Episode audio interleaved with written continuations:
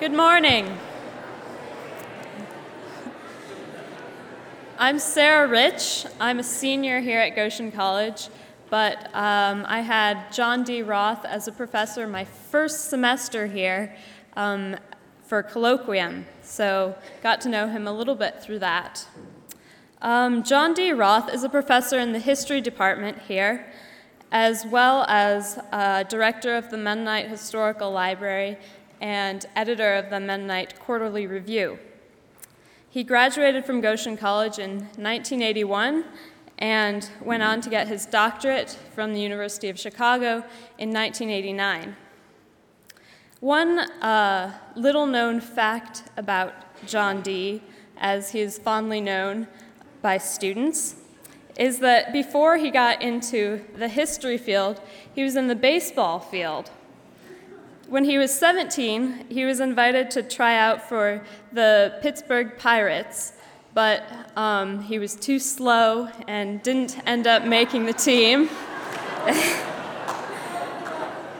Anyhow, it is fortunate for Goshen College that John D. did forego his big time baseball career because he is a well loved professor here on campus. He is especially renowned among students for his ever respectful pacifist demeanor and also for his habit of aggressively pushing up his shirt sleeves um, when he gets really invested in explaining some aspect of Mennonite history. Anyhow, I'm as eager as all of you are to hear what John D. has to say on the topic of naked Anabaptists. So please welcome John D. Roth.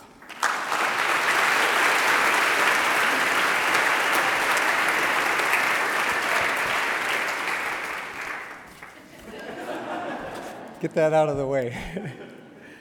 uh, thank you, Sarah, uh, and good morning to all of you.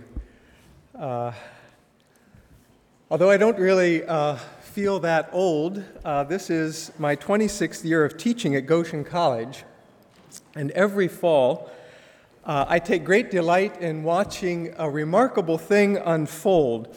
All summer long, the campus is basically uh, quiet. It's almost eerie. I sit in the third floor of Wise and look out of my office window, and the sidewalks are mostly bare. There's not much life.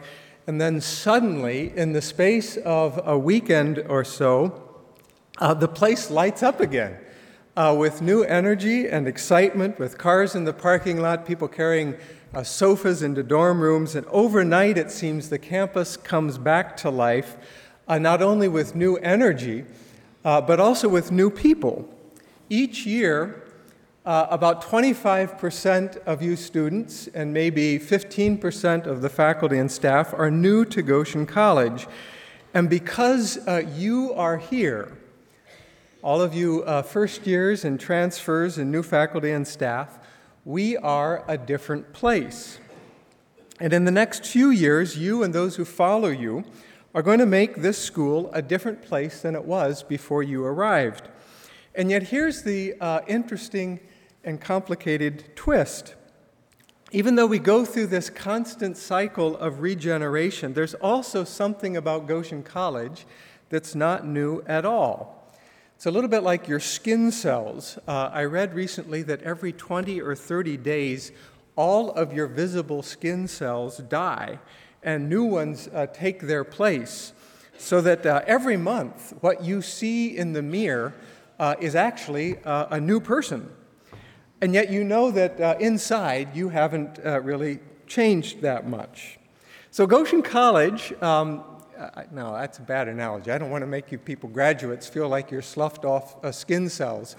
Uh, but, but the deeper point is that Goshen College is transformed and renewed by your presence. In fact, every four or five years, there's a complete turnover in student faces on campus, and yet somehow the identity of Goshen College endures. There's a character to Goshen College that is bigger than you or me, which is really no different from any other group that we're uh, a part of. Our families, our churches, the company you worked for this summer, uh, the basketball team, every community you join has a life and identity that's shaped by your presence but is somehow bigger than you.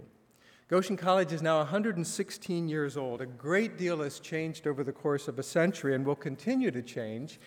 And yet, there are also some enduring characteristics that are worth noting and naming. One of those is the fact that for most of its history, Goshen College has been owned by the Mennonite Church and has maintained a very close relationship to a, a particular theological tradition called Anabaptism. Uh, some of you here today already know a lot about Mennonites and the Anabaptist tradition. Maybe you grew up attending a Mennonite church or you've been living in a community where there are a lot of Mennonites. But I can also easily imagine that there are some of you uh, here who have only a rough notion of who Mennonites are. You know them as kind of a shorthand based mostly on impressions, uh, perhaps positive, perhaps negative. And some of you may not have even a clue as to who Mennonites or Anabaptists are. It would be interesting to collect our impressions, to know what kind of associations or images come to mind when you hear the word Mennonite. Impressions are almost never without a grounding in the truth, but they are often fragmentary. They're partial truths floating on the surface. The title of my presentation this morning comes directly from a recent book by a British author, a man named Stuart Murray, called The Naked Anabaptist. Murray uh, knows that in North America, uh, people often think of Mennonites in terms of a specific uh, subculture uh, white, German, uh, liberal first cousins of the Amish, uh, people associated with things like relief sales and quilts and pacifism and frugality, who tend to be cliquish and tribal. Yet Murray is a Baptist pastor and theologian, and he's part of a renewal movement in Great Britain called the Anabaptist Network. And he and others are excited about their encounter with a, a, fresh expression of the Christian faith in a culture where organized religion is basically dead. And in this book, Murray tries to say, no, uh, those impressions are just uh, external trappings of one particular Anabaptist group. There's something more at the core, hence the term naked Anabaptist. His interest is to strip away the cultural, the exterior forms in order to reveal a deeper uh, essence beneath that. Murray's part of a, of a larger group outside the ethnic Mennonite tradition. It goes by various labels. Uh, maybe you've heard of uh, Third Way or the New Monasticism or the Emergent Church or Sojourners or Mars Hill. Groups who are excited about the Anabaptist approach to the Christian faith, eager to share it with others, but not so sure about what it means to be Mennonite. In the brief time that we have this morning, I'd like to do something of the same thing. In a very compressed form, I'd like to pull the veil back a bit and offer an inside perspective. I'd like to uh, lay bare, if you will, some of the essentials of the Mennonites and the Anabaptist tradition that gave birth to them, uh, in the hopes that anyone who's confused by those terms, who has bumped up against them only in the form of a kind of uh, in group cultural expression, will leave this morning with a, a somewhat deeper understanding. Our time is short, so this will be a uh, this is going to be a Cliff's Notes summary. And I know that not all Mennonites who are listening in uh, would agree with everything I have to say, but uh, it turns out that's okay. We're, we're in an ongoing conversation. I want to do this from three angles, again, very briefly. Uh, first, historically, where did these groups come from? What, is the, what do the terms Anabaptist and Mennonite mean? And then, uh, theologically, a very brief summary of Anabaptist Mennonite beliefs um, in their ideal form and finally, I'll conclude with some confessions, uh, a laying bare of some of our weaknesses, some of the contradictions and the ongoing struggles that are part of, of this tradition. First, uh, historical. Mennonites trace their birth 500 years ago to the 16th century and the upheaval of the Protestant Reformation. Before the Reformation, you might recall, uh, everyone in Europe was Catholic, baptized into the church as an infant. There was only one church. But then uh, Martin Luther and others uh, broke with the Catholic Church. They raised questions about the uh, ritual practices of the church. They challenged the authority of the Pope. They insisted on the principle of Scripture alone, that Scripture should be the basis of Christian life and church, sola scriptura. And they argued that we're saved by grace alone, not by any external deeds. The first Anabaptists were part of that general excitement of the Reformation movement, but they thought that Luther and others didn't go far enough in applying the principles of Scripture alone to a more fundamental reform of church practices. One issue in specific was uh, the practice of baptism. Luther continued the Catholic practice of baptizing infants into the state church. And these more radical reformers insisted that no one was born a Christian. Following Jesus should be a decision. It should be a decision marked by a change in how you lived, a decision made only after you understood the consequences. Uh, after all, they said Jesus taught to believe and be baptized, uh, and so baptism is something that should follow belief. This might, and so they, they taught the uh, baptism of adults uh, or believers. This might make a lot of sense to many of you today, but in the 16th century, it was a radical concept. And the opponents of adult baptism, Catholic and Protestant alike, labeled these radicals Anabaptists, which means re-baptizers. Um, by the way, it doesn't mean anti Baptist, even though it sounds like that to, to, to some people.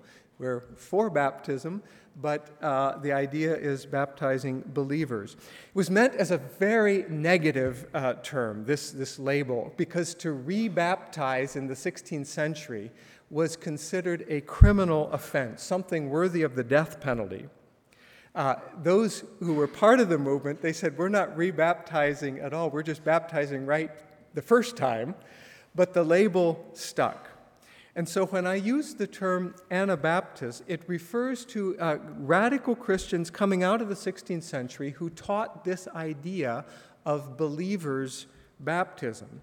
They also tried to follow the teachings of Jesus in the Sermon on the Mount uh, as literally as possible, which meant that they refused to swear oaths, they encouraged the sharing of material property.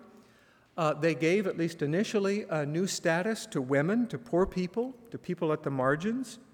And they tried to put into practice Jesus' teaching to love all human beings, including their enemies. All of this implied that becoming a Christian meant a change in how you lived, how you looked at the world, and it led to a new view of the church as a voluntary gathering of believers rather than an institution controlled by the state. These teachings, again, they might not sound so radical today, but these teachings got the Anabaptist into a lot of trouble. The early movement was a youth movement uh, shaped by a lot of people who were excited about their faith, who spoke freely, and that seemed very threatening to the established authorities. And it met with a great deal of resistance, so that by the end of the 16th century, some three or 4,000 uh, Anabaptists uh, were uh, executed, were killed uh, for their convictions, some by burning, uh, some by drowning, uh, others with explosives. Uh, and uh, those stories are, are told and remembered. And many thousands more um, were um, uh, tortured, imprisoned, forced to flee as refugees, or um, forced to turn over their property. The Anabaptist movement eventually tamed down somewhat, uh, and authorities also grew more tolerant. But eventually, the group divided roughly into three main branches the Amish, which is a group many of us are familiar with. This happens to be a buggy from Lancaster rather than uh, LaGrange County. Uh, so the Amish are one group. The Hutterites, a group that you might not have heard about as much, they practice the principle of a community of goods and there are about 350 uh, Hutterite communities uh, in the western states and provinces of Canada. And then the Mennonites, uh, who look pretty much like you and, and I, who you maybe wouldn't be able to distinguish by their dress, and yet have maintained some sense of connection to the Anabaptist groups. Mennonites named for uh, a Dutch leader, a former Catholic priest by the name of Menno Simons. What all of these groups have in common is a sense of tracing their beginnings to the 16th century Radical Reformation, uh, a set of core theological beliefs, even though it finds expression in slightly different ways, and uh, uh, more recently, uh, the reality of rapid growth. So that today there are about 1.6 million people in the Anabaptist tradition around the world in about 75 countries, most of them living outside of North America. So, the most rapid growth of this tradition uh, in recent years has been in other countries. That's the historical context. Theologically, what is it that Anabaptists and Mennonites believe? Uh, this isn't an easy uh, question to answer because one thing you need to know is that unlike the Catholic Church, we don't have a pope. We don't have a formal teaching office. We don't have 1,500 years of theological tradition that makes it clear to the 1.3 billion Catholics around the world what they believe. Um, unlike the 68 million Lutherans, who are all united by a common confession of faith, the Augsburg Confession of 1530, pulls all of those Lutherans together in some sense of a unified identity, we don't have a single statement of doctrine that everyone who claims to be an Anabaptist upholds. We're Christ centered. I hope that's uh, clear. If you've been attending chapels and convos this year, I hope that's clear.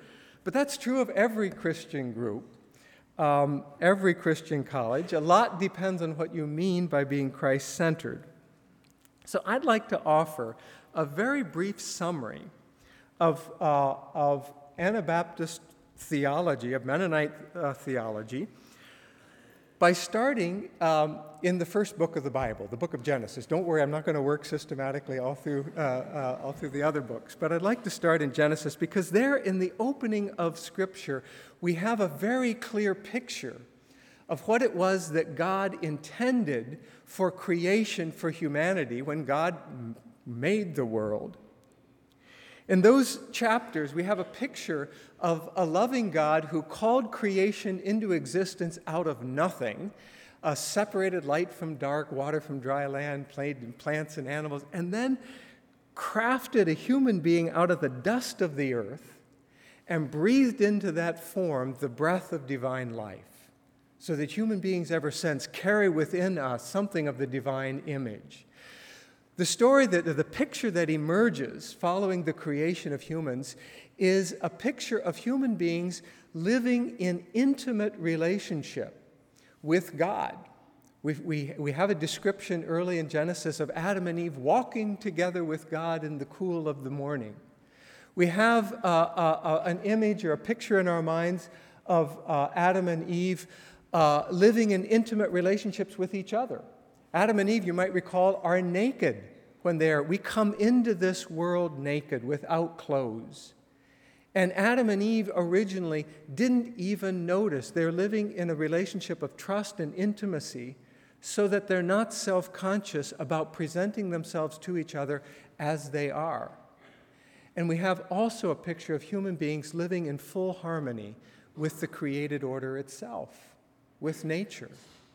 Now, that's the ideal.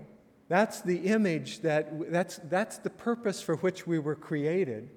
And yet we know that right from the beginning, the reality of sin also is part of the story. And the consequences of sin, as it unfolds in those brief chapters, are very clear. As a consequence of sin, Adam and Eve suddenly begin to hide from God. God comes and they hide in the bushes. They're afraid to, to be seen face to face with God. Not only that, but they hide from each other. One of the first creative acts that Adam and Eve do is to make clothes for themselves so that now they are going to be, relate to each other with caution. They're not going to reveal themselves to each other fully as they are. And we also know that as a consequence of the fall, human beings now live in a relationship of, um, uh, of, uh, of fear and of possession of creation. So that as a result of sin, you're going to have to work by the sweat of your brow. You're going to have to wrestle your food from creation. There's going to be snakes hiding in the grass ready to bite you in the heel. Now, that's, that's a pretty sobering description of what it means to be human. And yet, and yet, the rest of the biblical story is a grand and complicated, wonderful account of God saying, No, I'm not done yet of God patiently and persistently calling humanity back to that for which God intended at creation. And we see that unfolding in the stories of the Old Testament a covenant with Abraham and Sarah, the gift of a law to Moses, the idea of kings who are not only powerful, but also care about justice, who treat other people decently the call of the prophets to say the measure of your holiness before God is going to be in how you treat the stranger and the outcast, the people at the margin. And always that hope for a Messiah that somebody is going to come that will reveal to us the fullness of God's plan and intention for creation. And in the Christian tradition, we say, in the coming of Christ, that God has revealed God's self to humanity in the fullest, most complete form we know. That Jesus is God in human form. What's the character of, of the Jesus that is revealed? When Jesus comes, uh, some of the scriptures say Jesus is the new Adam and creates the possibility for a new creation. Well, one of the things that Jesus does is teach his followers that they should love each other as God loves us, which is to say, unconditionally, without conditions. God loves you fully and completely as you are, even though you don't deserve it. It says in Romans 5 that God loved us while we were still sinners, while we were still enemies of God. God loved us. In the Christian language, that's, that's called grace. God loves you fully and completely. Um, Another theme that we see in the, in the, in the gospel is the theme of truth telling. Everywhere Jesus went, in the midst of this loving, gentle Jesus, he always spoke the truth. And he did it in times when it made people uncomfortable. I mean, think of the honesty that it took to tell the people who were ready to stone the woman caught in adultery, um, uh, You who are without sin, cast the first stone. Or his words to the rich young ruler, who would have been a supporter for the cause. Uh, Uh, a lot of money for the, for the movement. He said, If you really want to follow me, you're going to have to let go of your, of your wealth. Or his words to the Pharisees, you know, who tithed mint leaves, so intent on being pure that they overlooked basic questions of justice. Wherever Jesus went, part of the good news that he brought was a capacity to speak the truth, to say things as they were, always in a posture of love because there is nothing that is so, um, so horrible that we try to hide, nothing that you, ha- that you have in your life that is so horrible that God's unconditional love isn't also going to be there. But we, we come to that love by speaking the truth. And finally, the healing of bodies, minds, and relationships. The good news of the gospel is the restoration of a broken creation. Everywhere Jesus went, he was about the business of bringing together that which was broken or divided.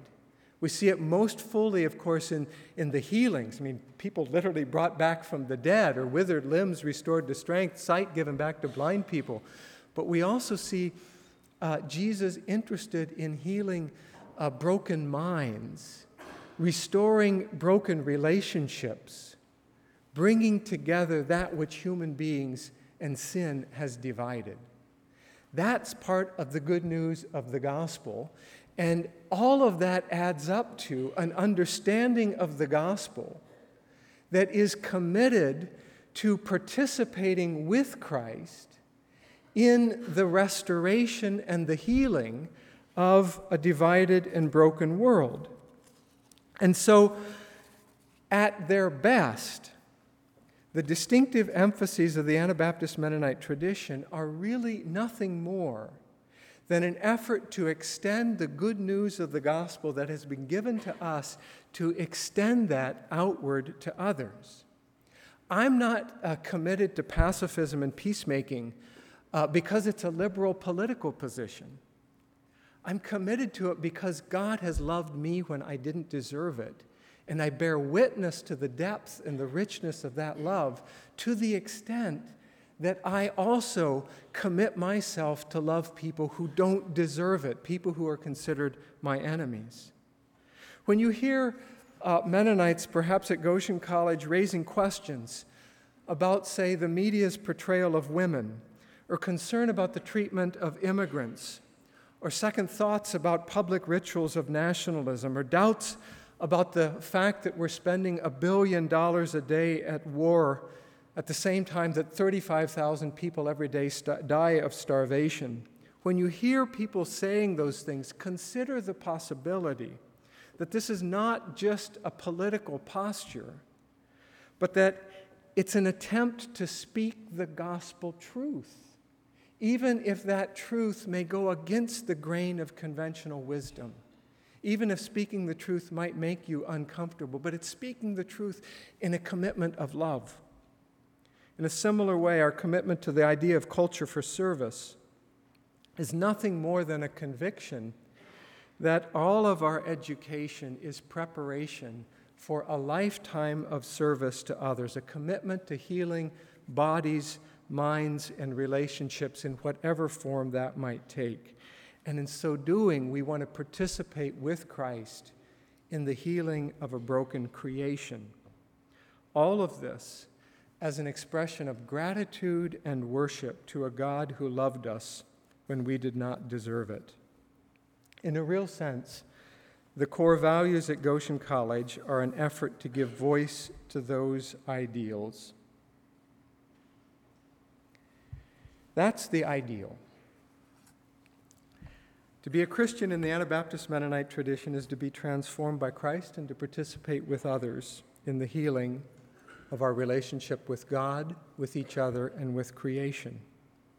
We want to live nakedly vulnerably, intimately, if you will, without pretense, as a step towards the healing of the world.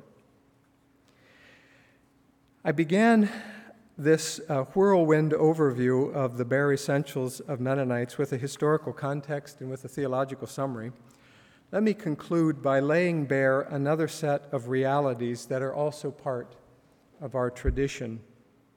This is the uh, confessional part of my reflections. The gap between these ideals and the reality is very wide. In our daily life and practice at Goshen College and in the broader church, we often do not live up to who we say we are. Let me offer just a few examples, and I'm sure that some of you could list many more.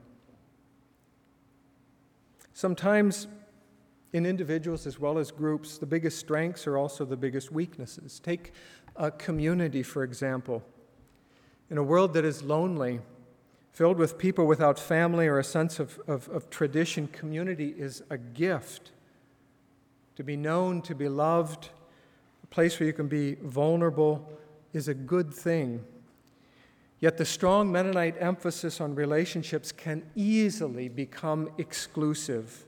Great if you're on the inside, but tribalistic and impenetrable if you're on the outside.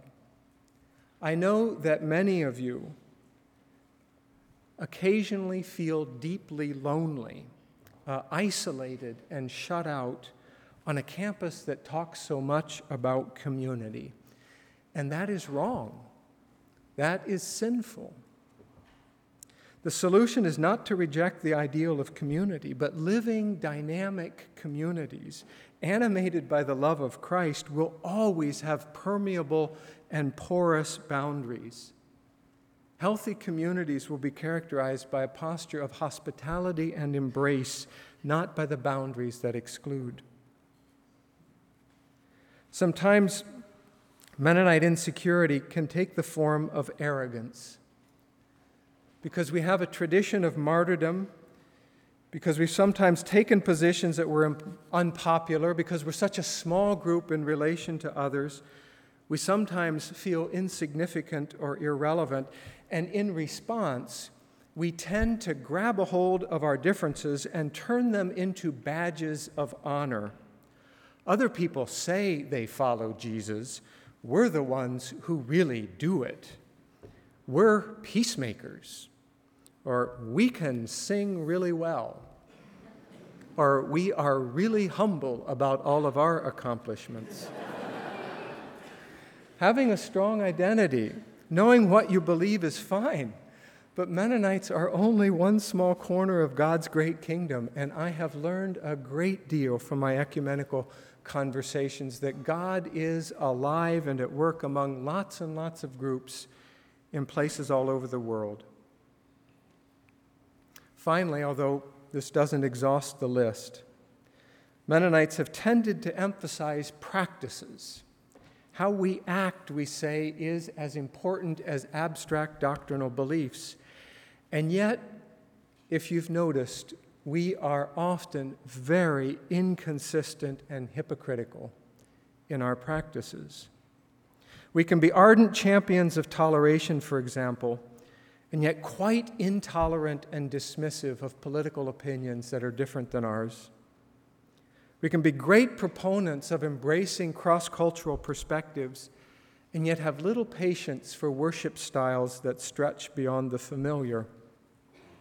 We can take uh, principled stands for justice, uh, denouncing overseas sweatshops and boycotting Walmart, while on the weekends, actively supporting a multi billion dollar alcohol industry that is probably more directly associated with poverty and violence against spouses and has had a more negative impact on physical health and personal relationships than anything Walmart ever did.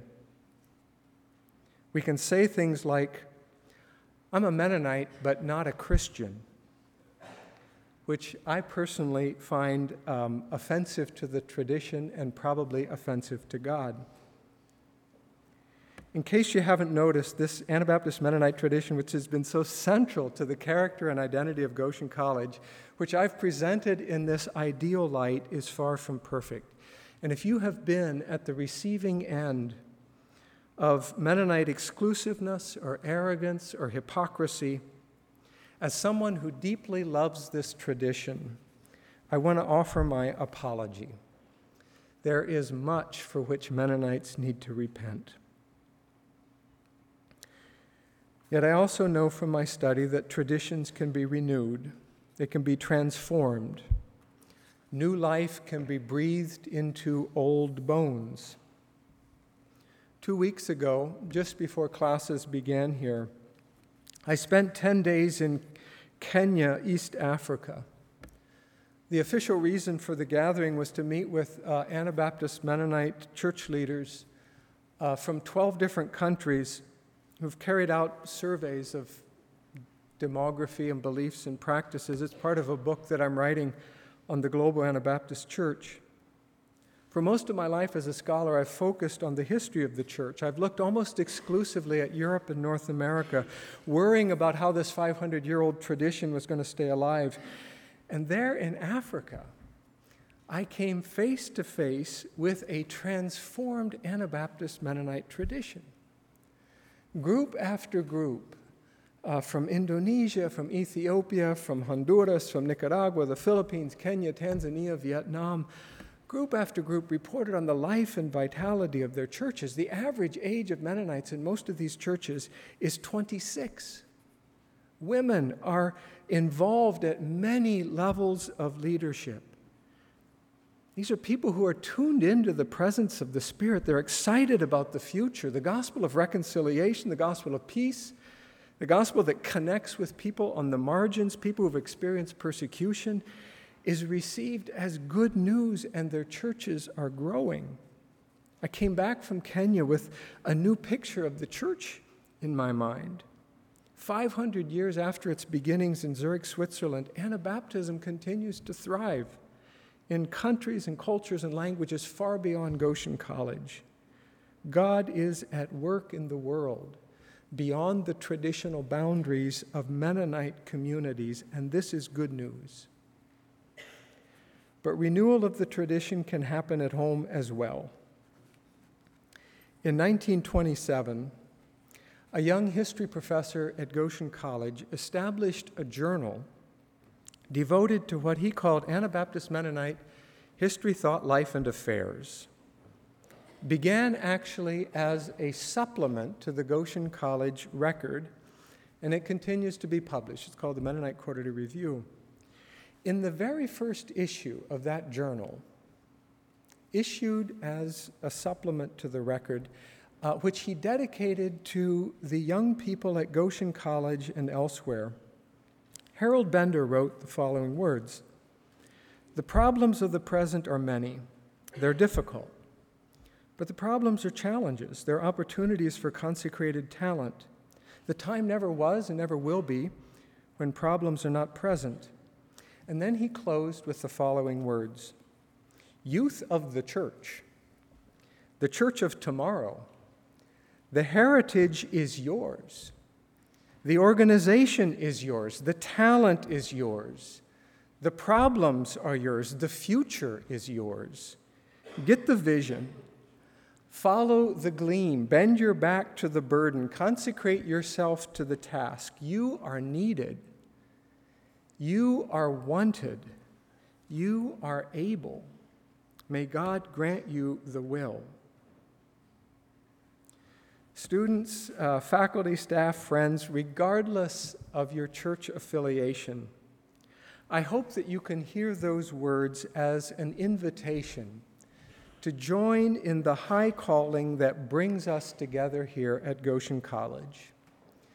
Knit together by the love of Christ, may we join in the joyful and grand adventure of healing the world piece by piece. Amen.